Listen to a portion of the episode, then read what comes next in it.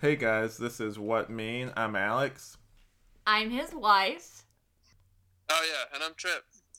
But um yeah, we're here today to Amanda's finally on the podcast um because I know for a while like um we talked before about you being on uh the WandaVision episodes, but because of just like, you know, scheduling and stuff and, you know, her work stuff, it, she's been really tired. I don't blame her. She works like early shifts.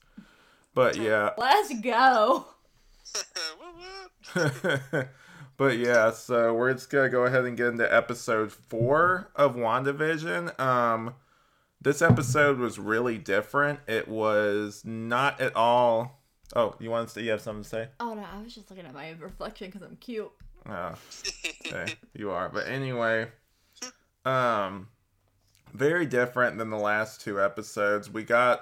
I remember Tripp, me and you uh, talking in the last episode about how we really didn't have that much to talk about. How it was just kind of a bridge episode. But this one, I feel like we're gonna have a lot more to talk about because a lot happened in this episode.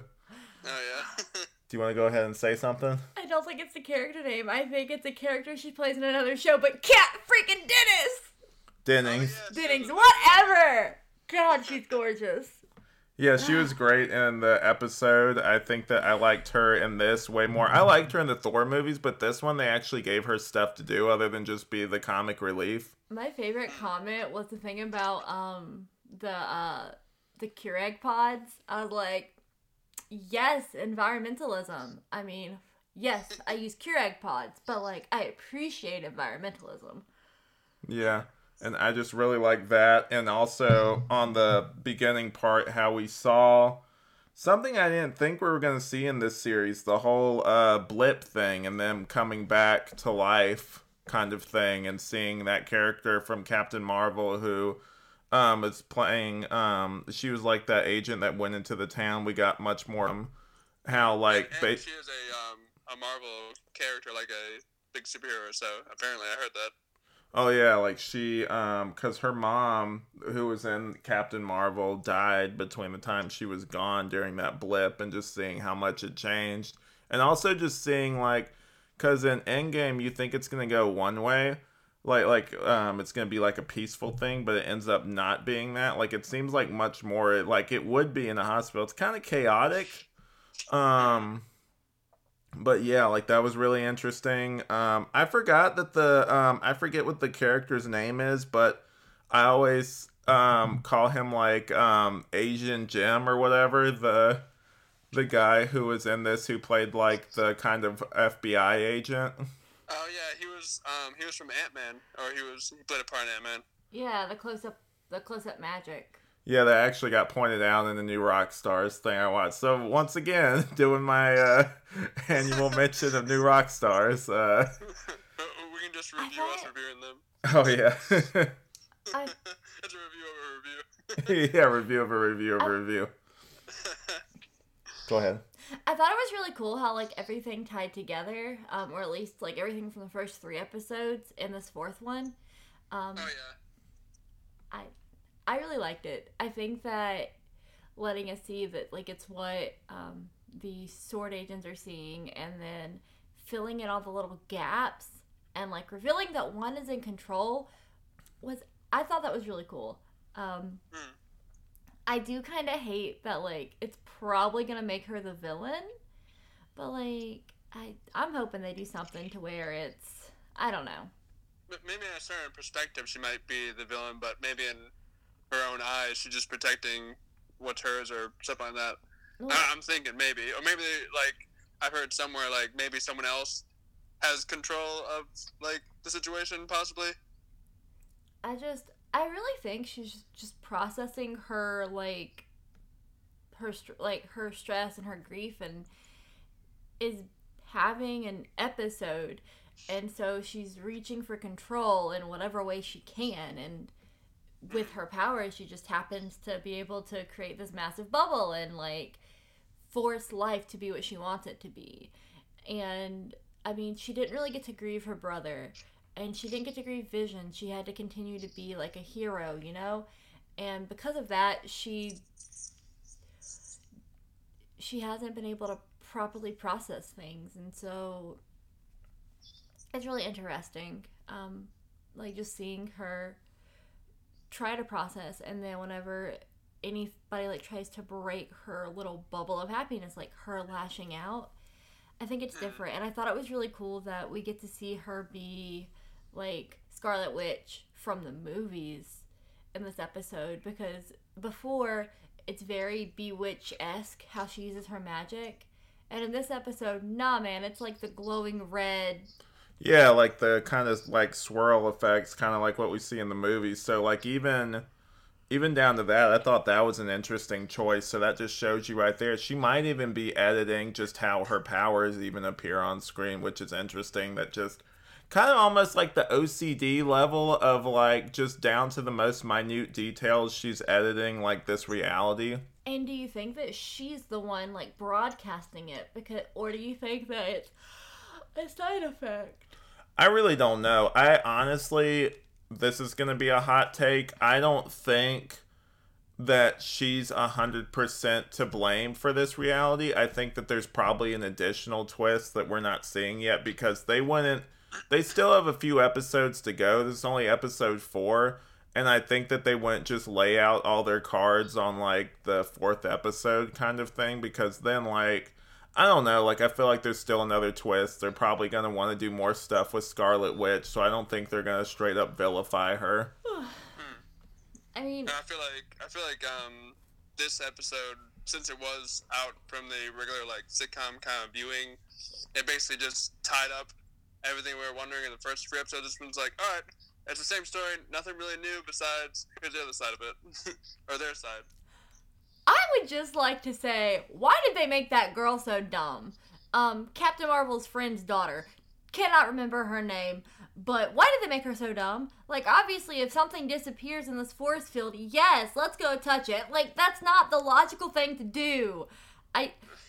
Well, maybe she didn't care. I mean, it's probably one of those things where it's just like she didn't care, she needed answers, and kind of like I don't know, like I don't remember really her character from when she was a kid, but maybe she just at this point was like she just lost her mom. She didn't really have a lot to lose, so she said, "Fine, I'll send myself in here to see what's going on," kind of thing. I'm just saying it was really big Gryffindor energy, and I can say that because I'm a Gryffindor and I do stupid stuff like act first, think later. But like, I, I don't know. I feel like if you are an agent of some kind, you you would like want to do proper procedure and proper protocol because you'd want to be safe and you want to make sure that everything is going to work out how it's supposed to. Like mm-hmm. what happened to training? She should have training for this sort of thing. I don't know. How do you train for like a reality warping like zone though? You just train for unknown circumstances and you go through proper channels and proper procedures. Things are put in like rules and regulations are put into place for that reason. That's why military has like row ru- rules of engagement. Um, you know, I just I don't know. The, the plot was stronger than her her training. Like, we, we need we need this to happen, so your training's out the window. Sorry, lady. It's like no, come on. It's it's like anime and plot armor. Like, nah, bruh, that wouldn't work. I think too hard sometimes. I'm sorry. But yeah, it's one of those things where they needed that, like, somebody had to go in there, and I guess she figured she was the one that had to do it. Because, like, eventually, you know, someone would have to go in there and see what was going on. It had to be one of them, kind of thing. And they also sent that the little um the beehive dude or the shield member. They sent him and He was immediately ejected out too. Right. I I want to know how he's gonna get back out. Um, because Wanda didn't want. Like, I'm assuming she doesn't want him there. I, I, I don't remember them talking about him after after his scene. I was like, wait, did they show what happened to him? I don't remember. They they show like the line getting severed and him coming out in like a bee like in a beekeeper suit as opposed to a hazmat suit. Hmm. But I, was yeah. I was like, did he survive? Is he okay? I also just want to know if um if Kat got her coffee. That was, that was my biggest question. Like this whole episode is does Kat get her coffee? Hmm. But yeah, what did uh speaking of that, like how how many other people were like shook like in this group whenever you saw like Vision was actually like the corpse of Vision kind of thing? Yeah, that I, was that was weird. And then it also puts on the question like, is his body actually there? Is she Weekend at Bernie's him basically? Right. Like, I... Or is this just or her just remembering he's actually dead and just a vision and he's not really there? A vision, a vision. Walking around. I um like I was surprised, but like I wasn't like scared or shook or anything. I was just like, oh, okay. It may it, it, it was one of those things that didn't like sh- it, it kind of like I was like, oh, this is what we're doing kind of thing. It was definitely creepy looking though. I did have the same question you had though. Like, is she like? Is, does she actually have like him like reanimated as like a corpse, or is it just she's projecting him? If yeah. that makes sense. And because a lot, a lot of the other people were real people besides Agnes or whatever her name is. Mm-hmm. But like even farther than that, um, is Wanda aware of how much control she has in the universe? Like I know that she's aware of um uh, like I know she's aware that like she's made this little bubble and whatnot, but everything we've seen thus far makes it appear as though she's not quite completely conscious of how much she's controlling things. Mm. I don't know. Yeah, yeah. Hopefully, it'll answer. I feel like that's where they're gonna lead you next, because they like they like the last bit of the episode was like hey, Wanda's in control. So I, am assuming the next next episode or two is gonna hopefully dive more into that or so.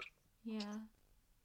I know one. I know one of the interesting things that I saw was that there was a theory that basically, like, um, unless she's thinking about it, like it, it doesn't exist, kind of thing. So, like, with even with her kids, like until she thinks about like her kids, you don't hear them crying again and so like whenever she thinks about vision like being alive like like i think it's one of those minutes when she's like has to perceive him being alive so i'm kind of wondering if even the the other townspeople if they see vision for who he is and they're just playing along or like what the whole thing is with that kind of thing mm-hmm. it's kind of i think it's a really beautiful allegory for trauma though like if you don't address it it's not there until it until it like rears its head and you're forced to face it in like the same way that like I don't know, she doesn't think about him being dead and then after she's been reminded it's like the stark like he's dead, let me force it down again. I don't mm. know. As somebody It seems like she's she's choosing what she's seeing basically. Same with like the little events that happen with the helicopter, etc. Mhm. Right. And like even like I'm just looking forward to seeing what they do next because, like, this one more than any of the other ones, like, the other ones felt more like a sitcom, and this one felt more like a Marvel movie. I remember watching it with Amanda and just looking over at her, be like, this is shot and kind of really looks like just one of the standard Marvel movies because it's in the present day kind of thing. I like the sitcom feel better. I'm gonna be completely honest. I thought that was so cute and so kitschy, and I love it. Did I use kitschy right? Is that a word? Yeah, it is. Okay. I can't with words. But yeah. Um, I definitely liked where they're going. Um, I know some people accuse like the first two episodes of being kind of like slow or like it really just started getting going in the third one. I'm like, I liked both the first and the second episode. I thought those were really good. And and like with the third one too, like I really like that one. But like people that you know said, oh, finally started getting going. Like I'm like, it wasn't boring. I really liked what they were doing. I enjoyed like in the earlier episodes. I enjoyed like the suspensefulness of it all. Like especially when she was cooking dinner and then like he was choking. That like, it wasn't really horror.